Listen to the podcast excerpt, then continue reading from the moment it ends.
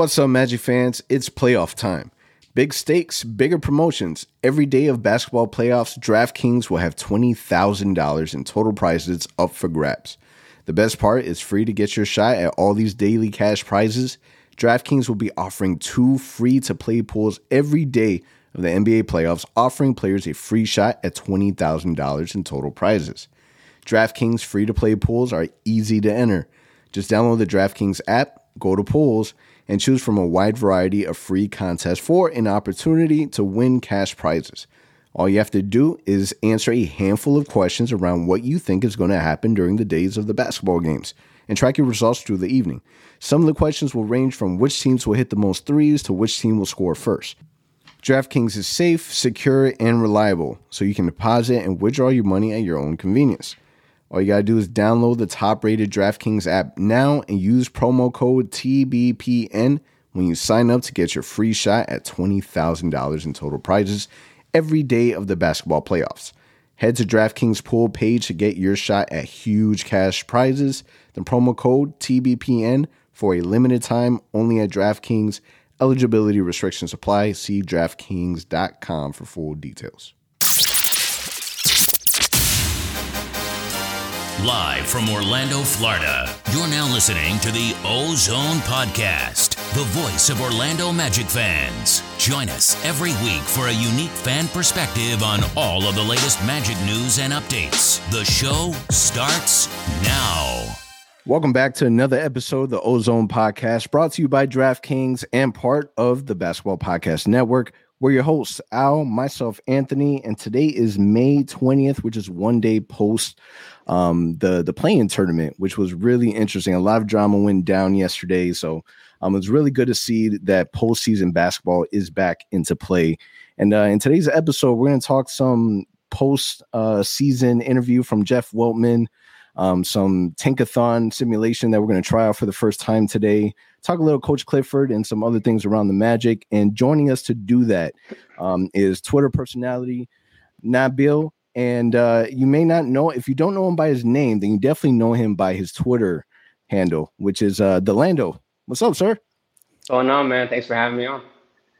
Yeah, man. Excited. If you don't, if you haven't interacted um, with The Lando, um, by far one of the most respected uh, Twitter followers out there. If you're not following him already, you should. If you don't hear what he talks about the game, you should. You're already late, but it's not too late because we're gonna get to get to know you a little bit. So, uh, um, definitely, uh, Nabil, introduce yourself. Um, so my name is Nabil Diab. Um, I made the Lando account uh, a few years ago, uh, pretty much just to have a community to talk to with about the Magic. Um, you know, your family and friends don't really want to hear about this stat and that stat, and you know what Coach Clifford said after the game. So uh, gave me a community to talk to, and it's, it's just blown up over the years, and it's it's been fun. Yeah, so I, have had my Instagram page for for a couple years now, and that's that's kind of the premise of why I started mine because none of my family cared about hearing yeah. rant about the Orlando Magic, so it gave me a kind of a, a little venting outlet. Um, what exactly. made you What made you become an Orlando Magic fan? Of all the teams that you can choose, why Orlando? Why the um, Magic? So I, I had a couple family friends when I was like really young that would get us like uh, really nice tickets to the game.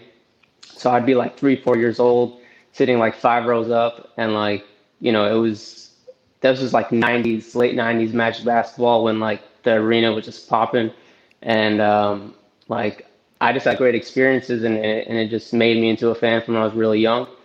And then probably when I was like uh, six or seven years old, like the T Mac years, came into play, and that just made me fall in love with the game pretty much from that point on. That's a beautiful air. Yeah, yeah so, so I'm, so I'm going to assume then that, and I'll ask you the question, but who who was your favorite player at that time? I would assume it's T Mac, but I'm going to ask you, sure. who, who, was that player that made you fall in love with, with the Magic and the game? For sure, T Mac, man. I mean, like, in my opinion, he's one of the best to ever play the game. I mean, Kobe himself said he's literally the hardest player he's ever had to guard. So, I mean, he, he was an amazing player to watch um, when he was in Orlando. And I also had some like personal experience with him that was like really exciting for me when I was a kid. Um, so I used to play outside my house every day in a, in a T-Mac jersey, literally every single day. Like uh, I would just swap through them And one day, this like big white dude, like Jax, came like from across the street, and he just waved at me, and I just I ran. I was like, "Yo, who the hell? You know, who's this guy?" And um, maybe like two, three days later, it happened again. And uh, this time, my dad was with me. I was like, "Yo, this guy, you know, I don't know who this guy is. He's trying to kidnap me." And the guy's like, "Yo, whoa, whoa, chill." He's like, "I'm I'm Tracy McGrady's personal trainer." And I was like, "Wait, what?" And he's like, yeah, I live across the street. I see you playing in, you know, Magic gear and stuff. Like, I just wanted to give you some memorabilia. Like, you know, I got a couple of jerseys for nice. you. I was like, yo, that's crazy. And then like maybe like a month later, um, T Mac literally pulled up to my house. Uh, and that was like a crazy experience for me as like a little seven year old. He just like came by before a game and he just like signed my my my jersey and like was like, yo, watch the game tonight. Thanks for supporting, yada yada. And that same night, he um he kicked the ball. I don't know if you remember, but he kicked the ball into the stands at halftime. Yeah. And yeah. So like that whole day night was just like unforgettable. nice. I mean, listen, yeah. if Tracy if Tracy McGrady has to be your favorite player because there's only one right answer. It's not like you're going to be a fan of, you know, right, Vince right, Carter right. or anything. no, I'm just messing. I, I, was a I was a big I know, Vince Carter fan, so I, I tease him. Fan, man. Yeah. Yeah. So so I'm, I'm gonna sit out on this one because I'm I'm outnumbered today. So I'm not even gonna talk about that topic. no, I hear you, man. I'm Vince Carter's the man too, man. I mean, like, there's never been a better in-game dunker than VC, bro. But as a as an Orlando fan, I mean, it's got to be yeah, T-Mac, bro. For sure, no doubt. yeah. How about all NBA though? So it's T-Mac your favorite player of all time, or you have a like yeah, NBA player that? I mean, Michael Jordan, just like anybody else, is like one of the biggest influences like on any I think like basketball fan that's in their 20s or 30s or older. But like uh, T Mac, you know, I, I, would definitely say is like number one for me. But after that, if I just have to like go away from Magic players, um, I like a lot of different players, man. I love Kevin Garnett, like uh, back in the day, just the intensity he used to play with. You know, that's the kind of stuff I love to see from a player. Just really cares. Um, about winning and stuff. Uh, Steph Curry nowadays is my favorite player to watch. I mean, look, you don't even at, have to be in basketball. Smile. Look at the smile from Al. That's your boy. That's my guy, man. That's my guy. As yeah. Vince got older, I kind of transitioned to Steph. Yeah, yeah. No, man, Steph's the man, man. Like even if you're not really into basketball, you, you can enjoy watching Steph Curry. He's like the Patrick Mahomes of, of basketball. That's right. That's right. Yeah, man. It for for me personally, it was hard for me to like any player outside of of the Magic. Like once I mm-hmm. once I got I got into the whole because uh growing up, my dad was a big time Shaquille O'Neal fan, like massive. Right. And right. then that's kind of how I got introduced to the Orlando Magic. Um, and then once you know Shaq went to the Lakers, my dad went to the Lakers also. He became no. a big Lakers fan. And I, I just couldn't switch. At, at, that point, I was watching yeah. so much Magic basketball. Um, but at that age, I was so young that I really didn't like grasp the game that much. So right. for me, Tracy McGrady was was the hook.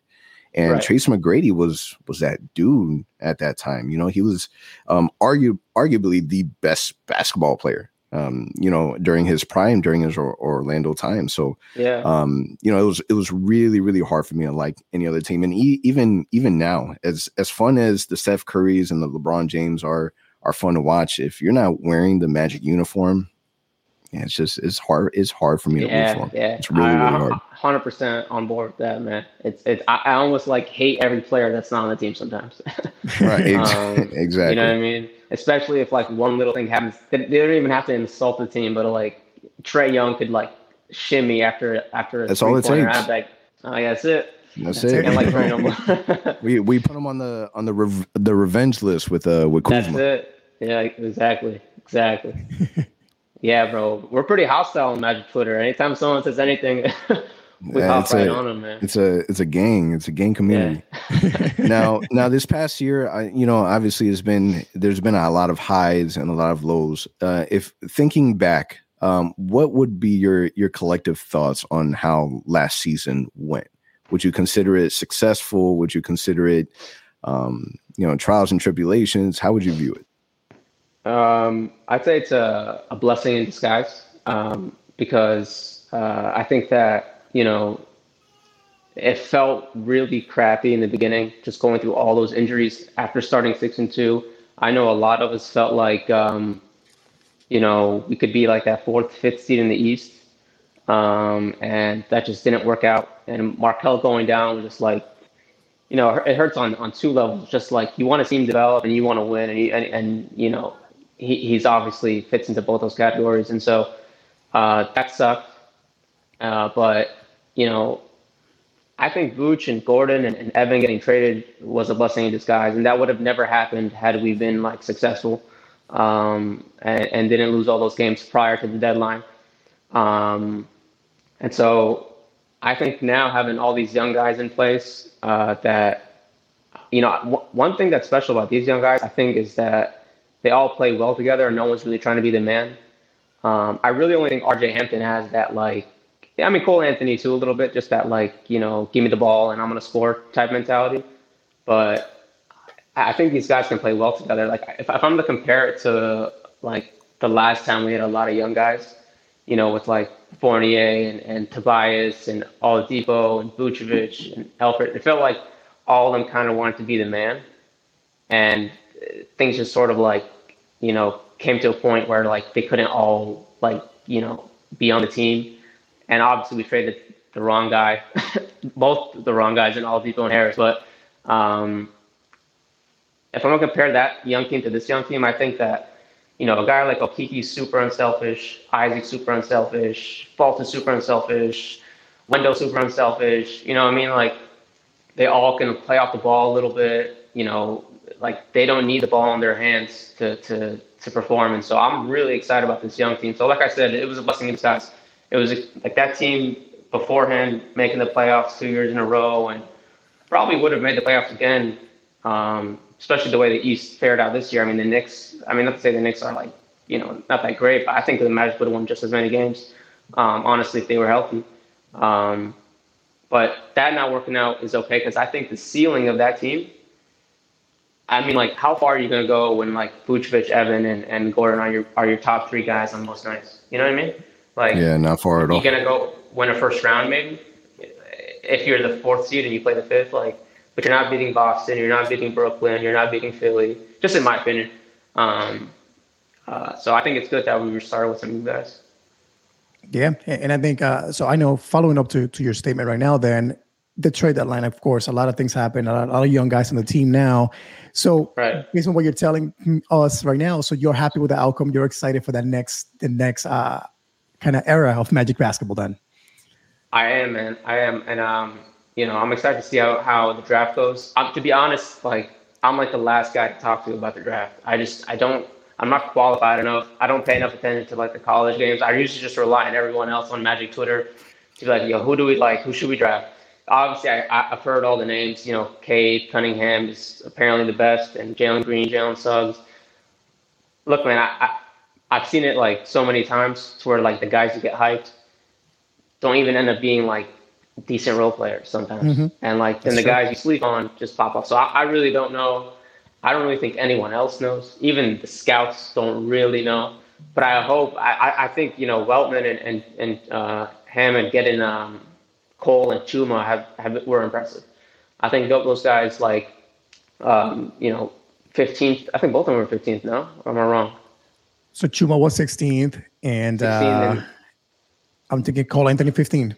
15, right? So I mean, yep. to get those guys at that stage of the draft, I mean, it's pretty good. Like, so I I, I want to see what they do with the top three pick. Hopefully, um, you know, Jonathan Isaac. I think the only person you could player you can criticize is maybe Mo Bamba um, at the fifth pick, but you know, I'm excited to see who they get and and, and add to this mix. I I think they have something you know going in mind with the guys they have already, uh, unselfish guys who could play together.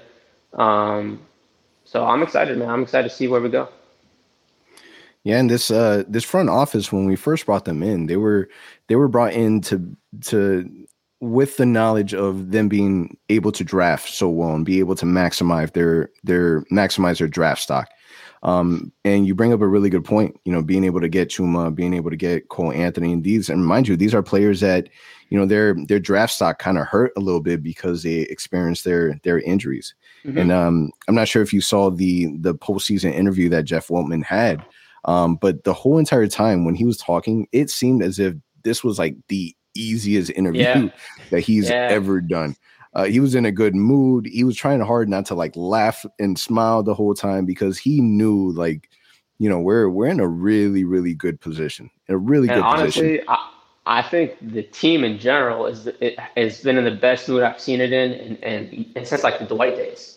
Like yep. all these yeah. guys are like really happy to play with each other. Even the even the guys like the veteran guys like Gary Harris and stuff. Like it looks like he loves being on the team. Even Terrence, you know, who's like 30 years old, probably wants to win a championship. But yeah, everyone just seems happy, and the young guys all get along. Like I said, if I were to compare it to the last time we had a bunch of young guys, I, I just think the cohesiveness on and off the floor with these guys is just like way different. But yeah, you see, that's the part that kind of scares me a bit. And it might have been because I was very naive, but I thought that, you know, Oladipo, Nikola Vucevic, uh, Tobias Harris, like I thought Elfrid Payton, that nucleus, that they were going to be, you know, disruptive you know, once they got a little older right. and things were were starting going, and that obviously didn't pan out because you right. know we are a little impatient. Um, but you're you're right. The players they they look like, and granted, they haven't spent that much time with one another with with one another. Another, you have Wendell Carter barely on the team, uh, R.J. Hampton, but they really do, and you can see it. They don't hide, you know how how much fun that they're having, um, yeah, and man. especially with as much losing as we did post a trade deadline you know the fact that they're still playing basketball and having fun doing that um, and you know there's there were a lot of epic moments you know past that deadline yeah. um, that it's it's refreshing for sure yeah no for sure man i i, I like where we're going with, with this group no doubt yeah, and I got I got to add to that too. It's not only on, on, the players; you can also see it on the fan base a lot. Uh, like you mentioned, uh, on Twitter, you're seeing it. Um, on the arena, you're seeing it. But I think it also passes on to the fan base. And, again, personally, myself, I moved to Orlando in 2016. I've gone to every game since then. I haven't gone to Amway with this level of excitement since the playoffs in 2009, that, mm-hmm. 19. That's kind of the last time I remember being with this, this much buzz around this team. Um, so again, if you add a top three pick to this team, some key free agency moves, so add some key veterans to this team, again, I think the fan base is going to love it and, and be ready for what next season will look like. Yeah. Yeah. And I've I've said this before. Now is the perfect time for the Magic to kind of go through all of this, especially with, you know, the the battles of Stephen Curry, LeBron James, Kevin Durant, that they're they're kind of up there in age. I mean, mm-hmm. we we got really, really young 19 to 23 year old players that, you know, their their ceiling is extremely, extremely high. And the way that the East is, I mean, you got the Boston Celtics playing in a play-in tournament. You know, this right. was a team that was, you know, top three for the last couple seasons. So the to me, in my opinion, the East is wide open, and uh, we've had Al and I, we've had conversations about how long do we think that you know it would take for the team to start competing at a high level again, to where you know there's expectations to meet the playoffs. And I think that now with this play-in tournament structure, you know, maybe fans might not have to wait as long as people think. Hundred percent, yeah. I, I mean, I, I may, I I'm being too optimistic, but I, I think if Magic are healthy next year, they could they could be the tenth seed. Like, why not? You know, um, I, I just from the last few games of the season, it was like, you know, obviously we wanted to tank, but I was like, damn, these guys might win. These guys might win every like single night. Yeah, every like Cole every Anthony just taking over games. I'm like, dude, like you know. So imagine down, when slow down a little bit. Yeah, man. Then imagine you add like uh, let's say Cade Cunningham or even and any talent from the draft that's like you know going to contribute uh, and then you add Markelle Fultz, who's definitely going to contribute. Jonathan Isaac, who definitely going to contribute. You know what I mean? Like we already know that those guys make us instantly better. Um, you know what happens with Cole and, and, and Isaac and Chuma and Carter Jr. and our draft? It's like, hey, you know, like we'll be slept on and, and, and it'll definitely be like, you know, maybe being a little over optimistic because we just haven't seen it yet. Uh, I feel good about it, man. I, I could see us being in, and I and I and I want them to. I don't, I don't want to tank next year, man. I don't want to. I don't want these guys to be like looking for another. We're already too young, you know. Like we don't need any more young guys. I think this group like should just compete every night, try to figure it out together. Yeah, and, and it sure seems like these guys want to compete, right? You got RJ uh, going at it on, on Instagram. Yeah. You got Paul Anthony going at it with Twitter fans saying like, "Hey, yeah. we want to win. We're not hit the tank." So I think when you get those guys healthy next season, and you again, hopefully we keep the vets. I really hope we keep either Terrence Ross or Harris. We need vets, and and Weltman said that on the interview that he there will be vets with this team. Um, that those guys, those guys can help us, uh, you know, take it to the next level and win some games. Mm-hmm. I think the young guys that we have are hungry to win, and they know the fan base is hungry to win. So I think all mm-hmm. that kind of adds up together to to the team again, probably competing for a 10th seed or maybe even better next season if health I think is so, there. Yeah. That's the key. I'd agree, hundred um, percent. You know, it depends on who those vets are, but um, you know, I, I, don't mind going to next season with just having Terrence Ross, James Ennis, and Gary Harris, and and MCW. Uh, I, think those guys like are willing to uh, step out of the way of those young guys. You know, it's not like when you know you sign like or trade for like Serge Ibaka, and it's like you know it's my team now type of thing. You know, um, I, I think we have good vets who will just like you know, nourish our young guys and like teach them and, you know, contribute when they need to hit shots and play defense. Yeah, and they the the vets that we have, they still embody that heart and hustle spirit. You know, the the Terrence mm-hmm. Ross, MCWs, uh, James Ennis is is probably the most grittiest guy that we have on the team. So he's unless you're going to replace him with someone that's even grittier. I mean, I feel like he's you know you don't get rid of your enforcer. Um, no, so a great I, example. I, yeah, I, I, think the the vets that we have, they're they're a good group. Um, now Weltman in his interview, he did mention that they'll they'll keep an eye on on free agency and they plan to go. Um, they plan to be aggressive on whatever free agents are considered to be the the best fit. Now, in that interview, he also mentioned that um, you know after the offseason or when the offseason started, they kind of kicked everybody out told everyone to stay away from the Orlando Magic, stay away from NBA. I want you to be out for at least two weeks, and then we can come back and, and kind of regroup. Um, and primarily, that was kind of it sounded like it was pointed towards uh, Coach Clifford. Um, with such a tough season, because even Co- Coach Clifford had mentioned that this was probably his hardest and most challenging season he's ever coached before in his entire history in in his career in coaching basketball. Um, do you still see him as the head coach of the Orlando Magic for next season. There's been a lot of talks, um, a lot of a lot of the fan base. They're kind of, you know, they they're they're looking for a new voice, um, and it's it's been tough. Cliff didn't sign up for this. He signed up for for a playoff team, and you know that's obviously not not what he got after building the team to finally get there. Um, I think he should be there next year. Um, you know, I don't know if like you know I don't know how, what that's like. I, I honestly don't see why Jeff Weltman wouldn't want him there unless Clifford is just upset with his, you know, with how things went last year, trading away his like top veterans and like just, you know, him being in a place where he has to teach guys, you know, how to play in a, in a sense. Um, so if Clifford's on board, I think, you know, that's great because he, he's a great coach for like this kind of team that needs to like learn habits, learn discipline. Um, you know, my only issues with, with Clifford are, you know, you know, just the way he runs his players like minutes wise, but I don't really know till this day if that's a product of Clifford and his rotations or the medical staff and what they ask from him. Um, I don't know. Um, that's one. And the other thing would be when he plays vets over young guys. Um, but I don't think we're going to have that problem. And, and, and in fact, I think the opposite uh, will happen, which is like when you have a bunch of young guys, the young guys are just going to have to outplay the young guys. You know what I mean? Like it's not like anyone's taking your spot. You know, you're just going to have to prove why you should be playing over the other 22 year old. It's not like the seasoned vet who's 29 is going to come and take your spot.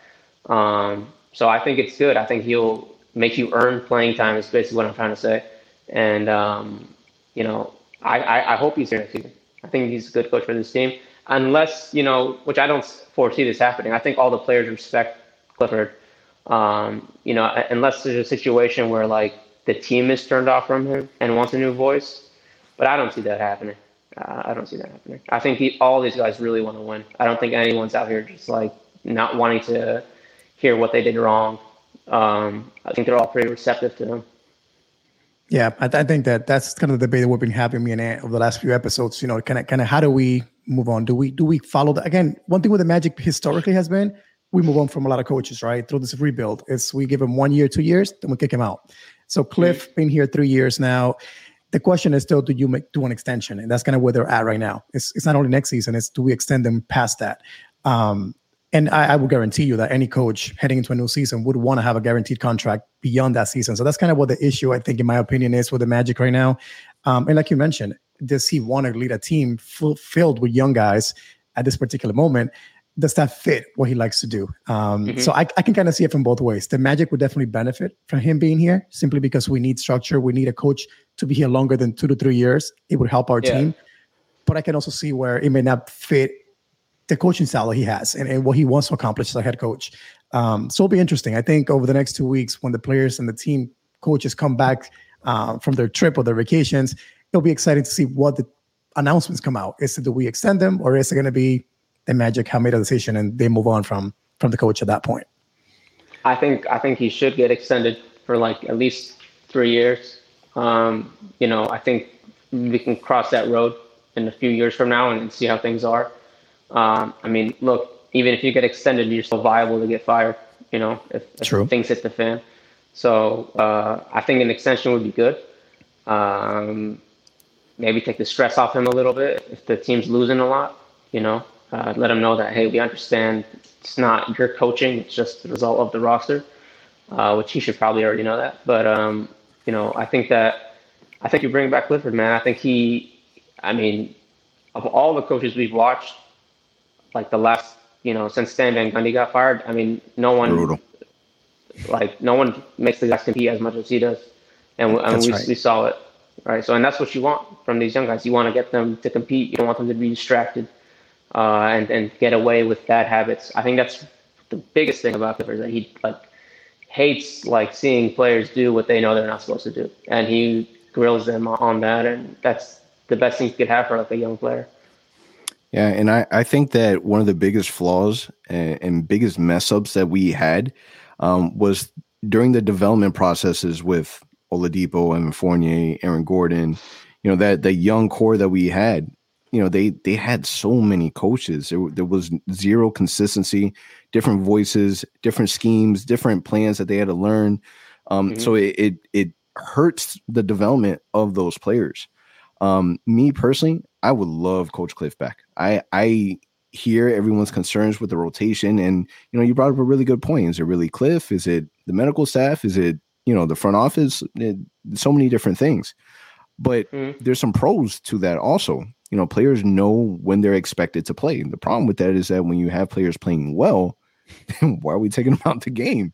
you know yeah, so th- those are those are those are legitimate concerns um mm-hmm. but i i don't know i'm having a tough time that and not from a front office perspective but more from coach clifford um deciding not to um he already had health issues before we brought him on um, this is only going to add more stress. If you're going to leave a team, now would be the time to leave the team if he doesn't want to mm-hmm. kind of foresee the rebuild.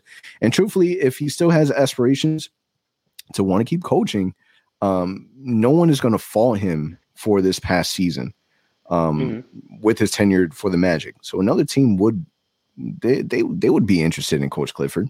Um, but Frank in, in my the Lakers, so it, hey. it, exactly my point. And you know what's crazy about that that you brought that up is that great Coach Vogel won a championship with the Lakers in the bubble, amazing. Um, but if I if I remember correctly, um, you know, a lot of the the posts or the exit interviews uh, from the Aaron Gordons and other players was the fact that they didn't feel as if you know Coach Vogel held players accountable, mm-hmm. um, and that was a major flaw. That's not the case with Coach Clifford. Coach Clifford is like the ultimate, you know, I'm gonna humble your ass down because mm-hmm. he even with players that we thought were playing all right, you know, he would tell them straight up, you guys played terrible. There was only one player that played well today, and it was Chasson Randle. he'll say he'll say stuff like that. So um, you know, I I hope he comes back. Um, yeah. and I, I I do hope that you know health wise and and just having such a young team doesn't doesn't discourage him because I I think that you know this young team really needs a voice like Coach Clifford. No, I 100% agree, and I think you brought up a great point about continuity. Um, you know, uh, Markelle Fultz already has been like in Steve Clifford's playbook for like what three years now. Like mm-hmm. you know, he he he's probably going to be able to contribute right away because of that, because um, he he knows what to do, and you know, I think there there's something to uh, like a coach being there longer than the players. because it's like, hey, you're coming into yeah. my system. You know, That's I'm true. not like you're not introducing me to your team. Like this is essentially right. my team. You're gonna play our way, or you know, it's not gonna work out for you here. So, and I think that's important just to have like a culture. Um, you know, look how long Erik Spoelstra has been in Miami. Um, and, and, and look when like a guy like Hassan Whiteside didn't mesh with what he wanted, you know, like he was out of there. And the guys who stay there all play well. You know, and, and they develop guys. I mean, look at Duncan Robinson and, and Tyler Herro and like uh, these guys. You know, uh, that's what we should have here. You know, this we should have like a culture here to where like this is how we play. We compete. You know, you're gonna get called out for your mistakes. Um, and you know he demands the best out of players. So yeah, man, I, I don't think he should go anywhere. I completely, I completely agree. Now, uh, going back to the to the young guys for a second, I did want to ask you: out of all the young guys that we have now on our roster, again, there's so many of them, right? We got Chuma, you got Cole Anthony, you got uh, R.J. Hampton, all these young guys that we have now. I'm gonna throw out there too, Markelle and, and Ji. Who is the the one guy that to you personally excites you the most to have on our team? Um, I think Markelle Fultz excites me the most.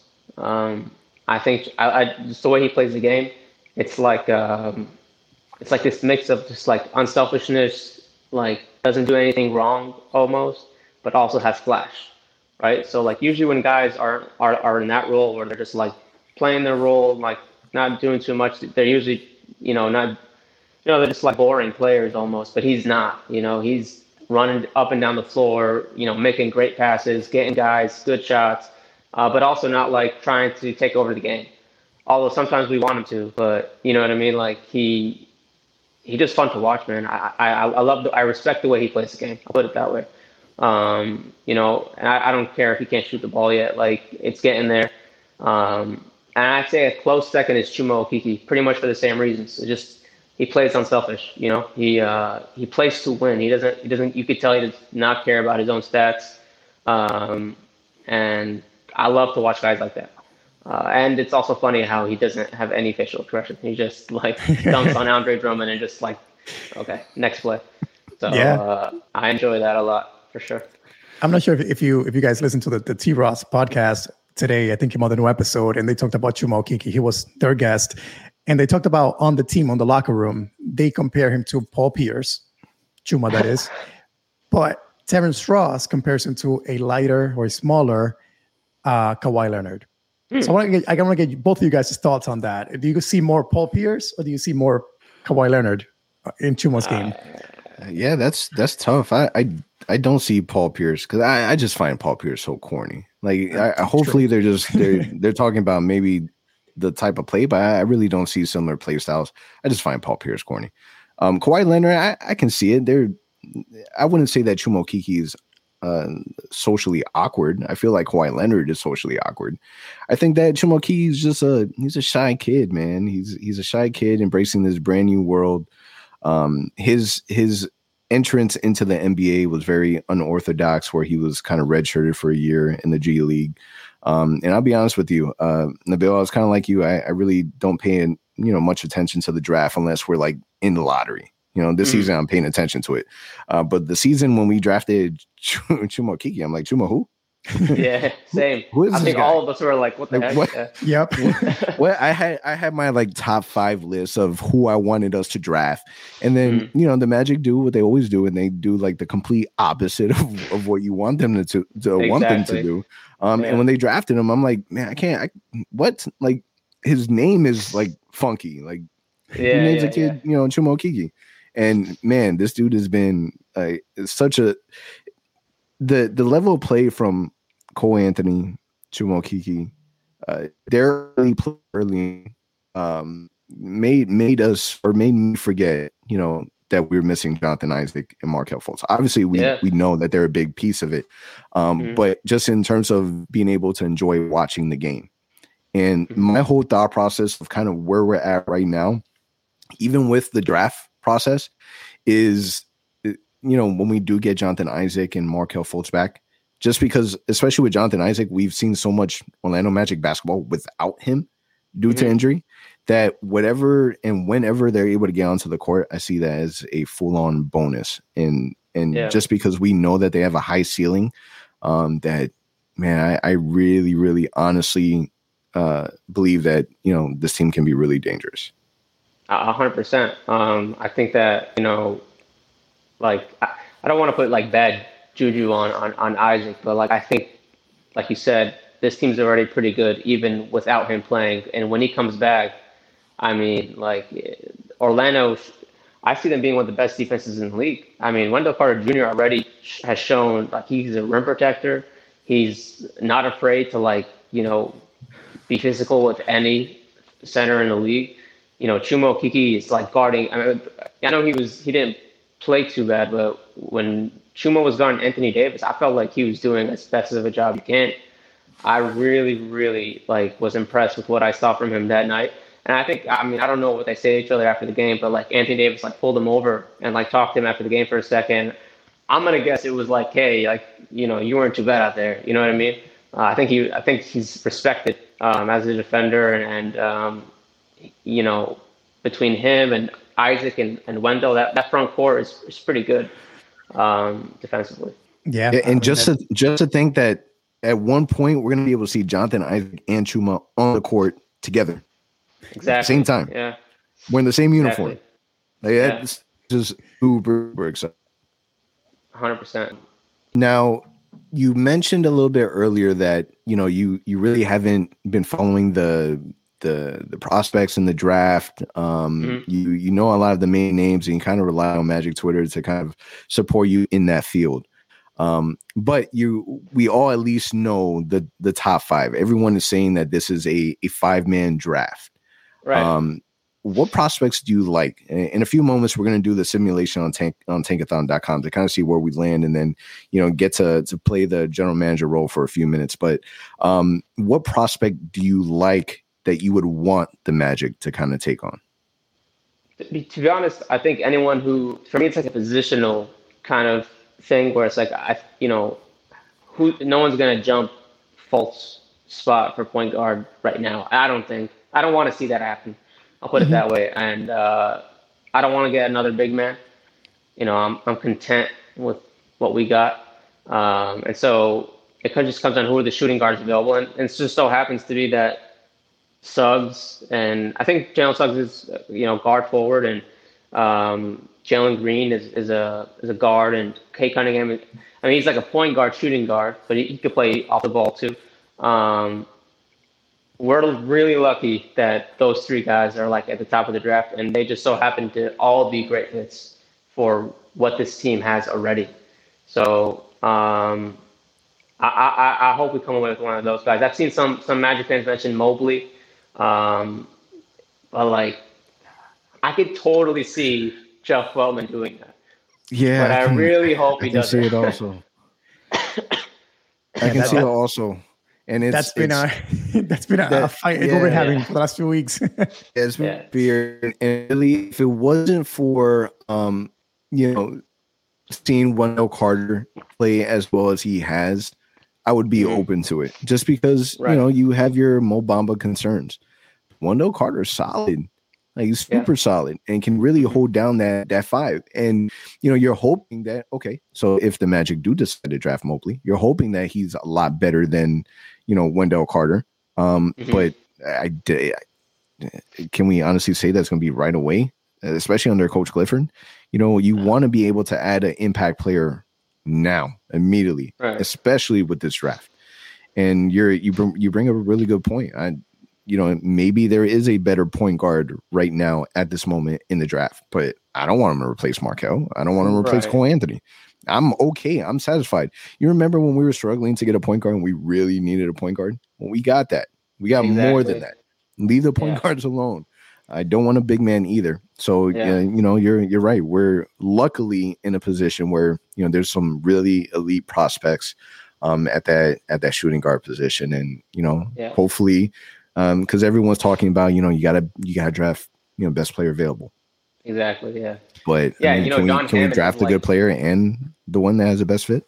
Yeah, exactly, exactly. And, I, and like John, and not to say he's wrong, but John Hammond has said like several times because he's been here when we've had like a top five pick twice, and he's been here when we've had like a top fifteen pick, and he says, you know, like when you're that high in the draft, you draft best available. That's how you draft.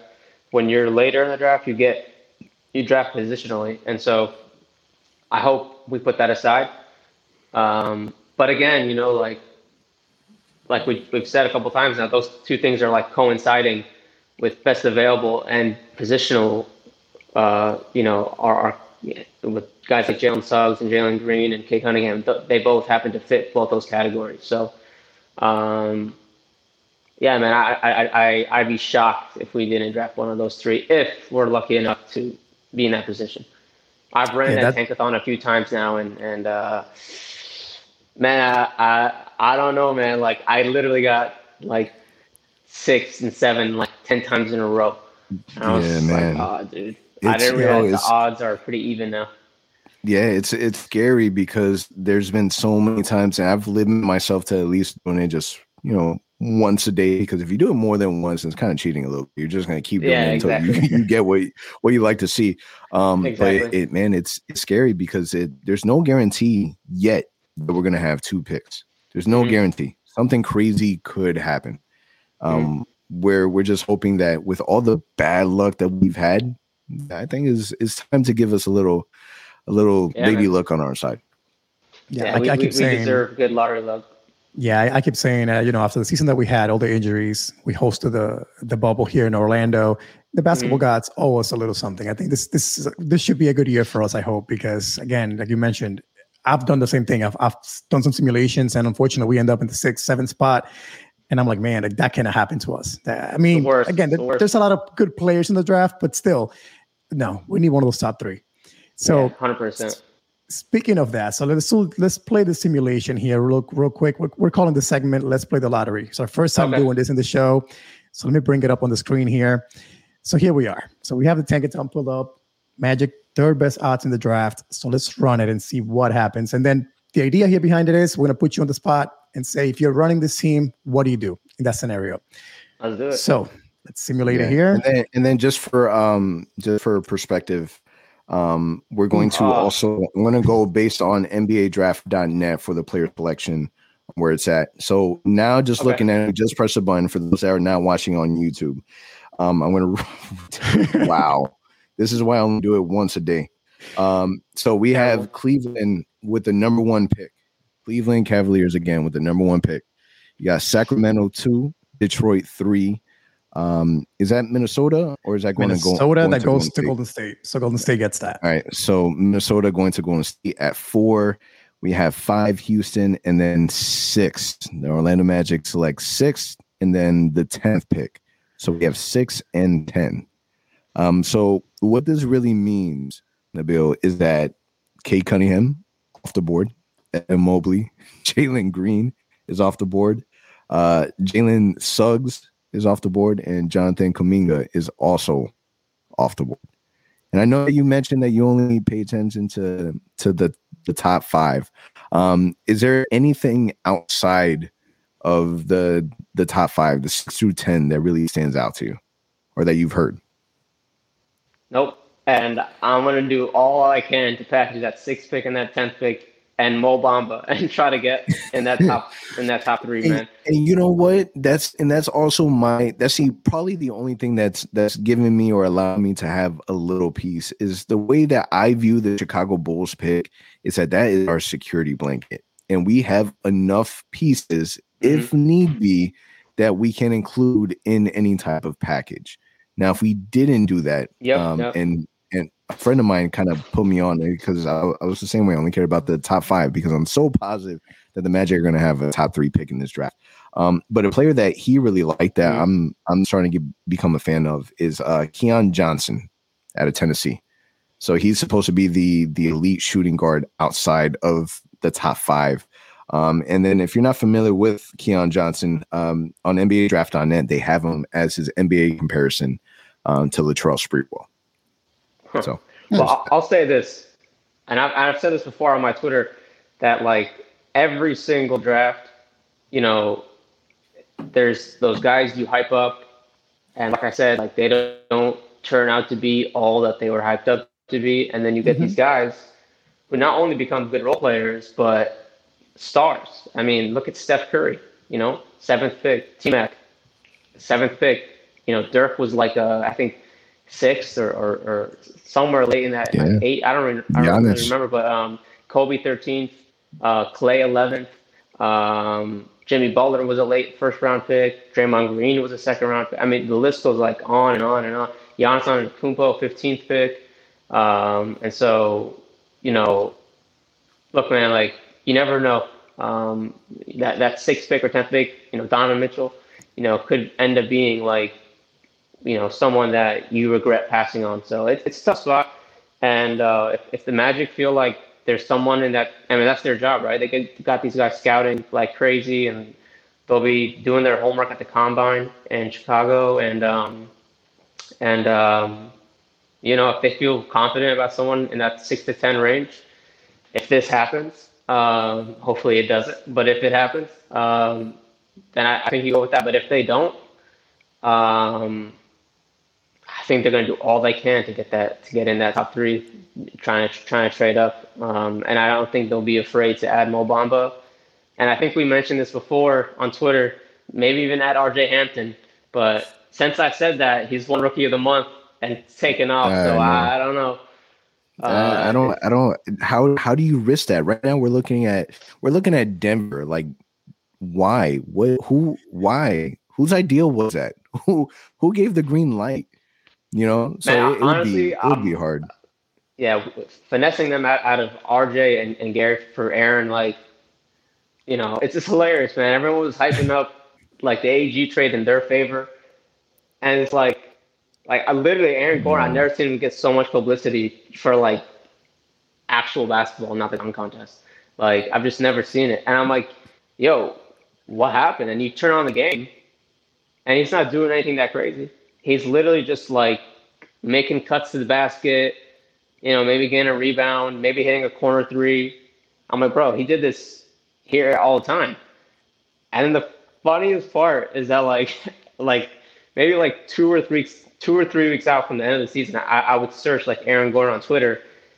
And dude, these Nuggets fans have literally the same complaints. I don't mean to like hate on Aaron. I, I really don't hate him. I don't. I love his when he played for us.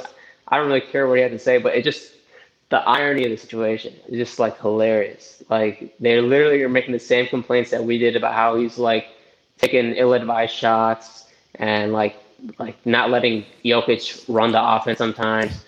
And so I don't know. I'm, I'm happy to have RJ Hampton. He, he took off last month, and I think Gary Harris is a great three and D guy. So um, yeah, I'm not, I'm not ready to throw those guys away. I think the only thing with RJ is just that when you talk about fit, I, I'm not sure how good he is off the ball. I think he's a guy when he has the ball, he, he's hard to guard. He he could you know dribble a little bit, he could shoot a little bit. He beats guys to the basket like every single time. Um, he's really impressive with the ball in his hands.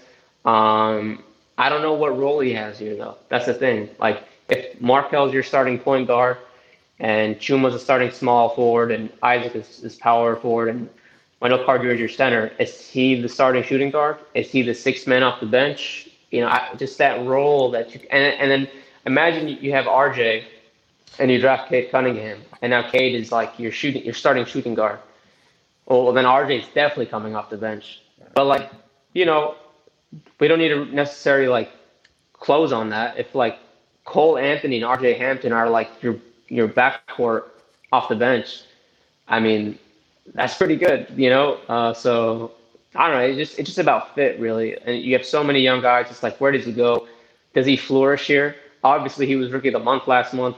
You know, we have to factor in the fact that he got so much so much uh, mm-hmm. uh, usage. Um, so that that's my only question mark about him is just can he flourish off the ball? Can he flourish not being the primary guy? That, that's the only thing I wonder about him sometimes. Yeah, and I yeah, think and it. Yeah, go ahead. I was going to say, as a team right now, that's the issue. So if you think about the backcourt, there's so many pieces there, right? Players that can mm-hmm. play right away. Like again, you don't even mention in Terrence Ross and Gary Harris, who are vets that go. will need minutes, right? Then yeah. you add to that, then okay, what about the front court? Okay, you mm-hmm. got Wendell Carter Jr., Mo Bamba, Chuma, Ji. So it's like, all right, something's got to happen to make yep. all these pieces fit. And the, the yeah, thing, the ideal thing, the ideal thing is though, again, we have so many pieces also assets, talking about draft picks, salary mm-hmm. cap space, that we can make some moves to to our advantage.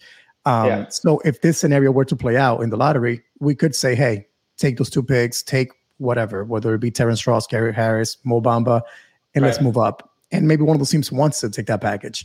Um, but it'll be interesting. The, the, good thing is we have pieces to play with to make something right. happen. Right. And I, I think it, it's definitely fair to say that it's like too early to just like trade RJ. You know, like you just got him and he's playing well. Right.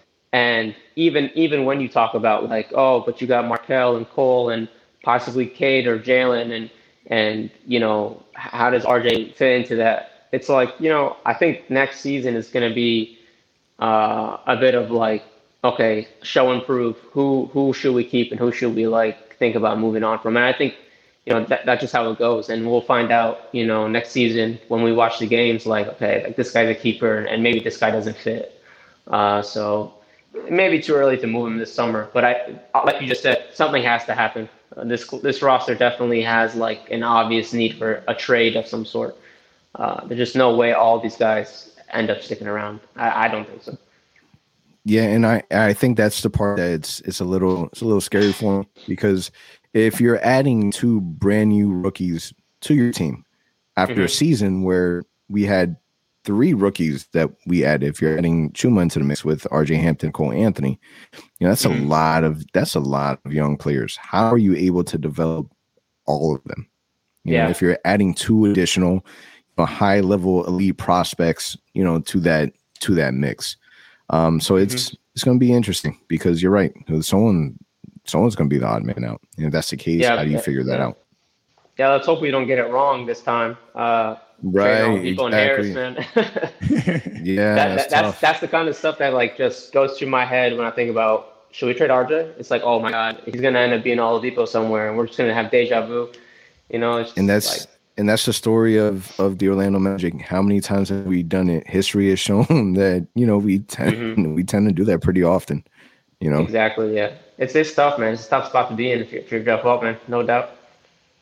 Yeah, but I I think that we've gotten to a point, and I think that in my opinion, this this trade deadline really saved this front office, at least from a fan perspective, um, because right, right. they really didn't get you know all any type of respect, but right. now they've put us in a position where man, we got we got assets, like to a mm-hmm. point that if we really wanted to, if we really wanted to, and things didn't go right in Brooklyn, we could probably trade for James Harden. Look what you know Houston got. That'd be crazy. you know, yeah. we, we have enough young pieces. We have all our futures. We have um, the great position, knock on wood, for this draft. That mm-hmm. you know the again we're we're in a really nice spot. Like it's it's a good time. And Jeff Weltman said in his interview, it's a good time to be you know a Magic fan. If you're gonna jump on the bandwagon, do it now while we're starting yeah. while we're starting from scratch. Yeah, yeah, no doubt, no doubt. I, am I'm, I'm excited to be a fan. I'm most excited I've been uh, in a while. Um, th- there was something about even when we'd make the playoffs uh, with Booch and Ross and, and, and Gordon and Fournier, it, it just felt like, you know, okay, well, what's the end game here? You know, like h- how far can this team really go? Uh, and I, I, couldn't get over that. I don't think any fans could really get over that. It was always a civil war on, on Magic Twitter, just about like, yeah, I know we made the playoffs, but like, you know, you think this team's gonna win a championship? And to be fair, you know, like that is that was a valid point at that time, and and it really did come to, you know, like to be the case when trading them this this this uh, trade deadline, and um, yeah, I'm happy to be in a new direction with with this group in particular. Yeah, for sure, for sure. I mean, we'll see what happens, man. That's that's the crazy part is that you know where we end the season now, and then we got one month till we find out about the the lottery. And then the following month we have um, the NBA draft, and then shortly after, now they've announced that there's going to be some some summer league basketball, so that's going to be really really fun to watch. And I just yeah. want to put this out on the record that there's no chance that the Magic are not winning uh, the summer league championship. Like there's, there's no chance. They have to. no chance. I hope so, man. But at the same time, I, I don't want to see anyone get injured, dude. Yeah, like, yeah. Take it like, easy. True. But that's that's just the nature of the game, man. You got to go play. Uh, you can't like sit out and, and rest. I mean, but at the same time, it's like I don't really care to win the summer league championship. You know what I mean? So right. if it means like limiting minutes, let's limit minutes. Um, but it's good exposure for those guys, and I, and I think you got to just let them go. And um, I don't know whatever the problem is with this team with in injuries. I I hope whether it's bad luck, let's hope that just you know goes away. And if it's the medical staff, that's the problem. I hope they make tweaks. I, I hope they're real with themselves and, and look in the mirror and say, "Is it us? You know, like it?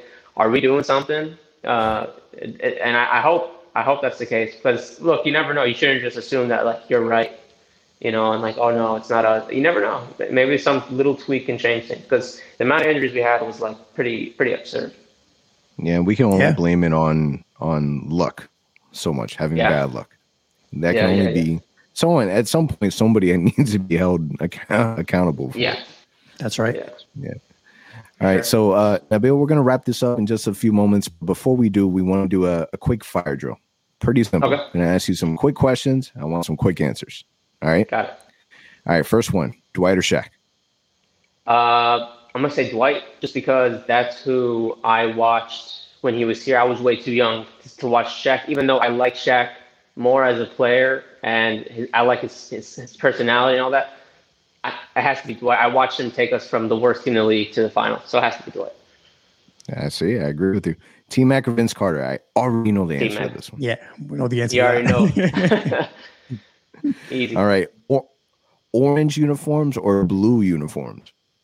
Ooh, which which which ones? Are, which blue ones are we talking about? Uh, we'll we'll go with the with um our jerseys now. The earned edition. Uh, not the earned. Our our standard, our standard, our association. Oh, orange, orange for sure. Although choice, I wish the choice. orange ones were actually orange. The orange. I know. I know. True. All right. Pinstripes or Team Mac Harn Hustle Stars?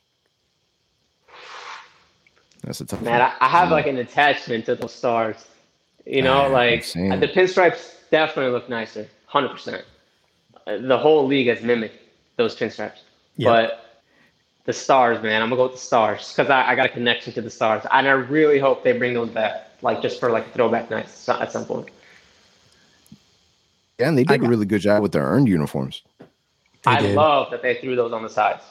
Um, I, I, wish they, they, they incorporated those stars even more in, into those earned jerseys because those are my those are those are fly. And I, am hoping that the earned uniforms is kind of their segue to it. Now, let me ask you: yeah. Would it be would it be too much if we incorporated both? Can we get the stars in the pinstripes, or is that like too much going on in one one time. Too much going on for sure. That's too much. Is that is that is that just yeah. me? because I, I'm I'm torn between the two also. Um, I don't know. Like maybe someone get creative with it, but it has to come out clean. You know, it can't it can't be too much going on. Yeah, that, yeah. that may be too maybe, much. Maybe if like the numbers have pictures, I don't know. I don't know. I got, right, I got, I got one. one more for him before we before we wrap up. You got one? Okay, so I got one more. One, I got one more just because okay. we've debated this ourselves a few times in our podcast. So let's get another perspective. Mo Bamba or Wendell Carter Jr. Oh, Wendell Carter Jr. Oh, come on now. Come on now. I, I, we're gonna ask our Magic fans. NBA NBA Finals. Jameer Nelson, Rafer Alston. Ooh. Oh, Rafer Alston. I mean, that, that that that hurts till this day. Uh, yeah, it does. it like does. I love Jameer. I love Jameer, but like man, shouldn't have never happened. That he should have yeah. just kept that that role, and we should have just rolled with with the Rafer man. He was he he had it going. Yeah, can we go back in time? Can we just like play Rafer Alston more, Jameer Nelson less in that finals, and then can we have Courtney Lee catch that alley layup and kind of just finish it? Pain, We've done pain, that. That would have been pain, good. Pain. Nabil, thank you so much for joining us, man. It was an absolute pleasure. Um, yep, feel free to drop your your Twitter handle. Your Twitter handle. Let's hear hey, Twitter follow handle. me at the underscore Lando on Twitter, man. Um, I have haven't been as active lately, but like I'm always chiming in with something. So so follow me on there. Yeah, if, if you're a Magic fan, you have to follow him. So make sure that you you go out there and, and follow him for sure. Appreciate that, man. The Thanks Lando. for having me on, guys. It's a wrap. Thank you. Thank you for listening to the Ozone Podcast, the voice of Magic fans. Follow us on Twitter and Instagram at the Ozone Pod. And remember to subscribe and leave a five star review on all your favorite podcast listening platforms.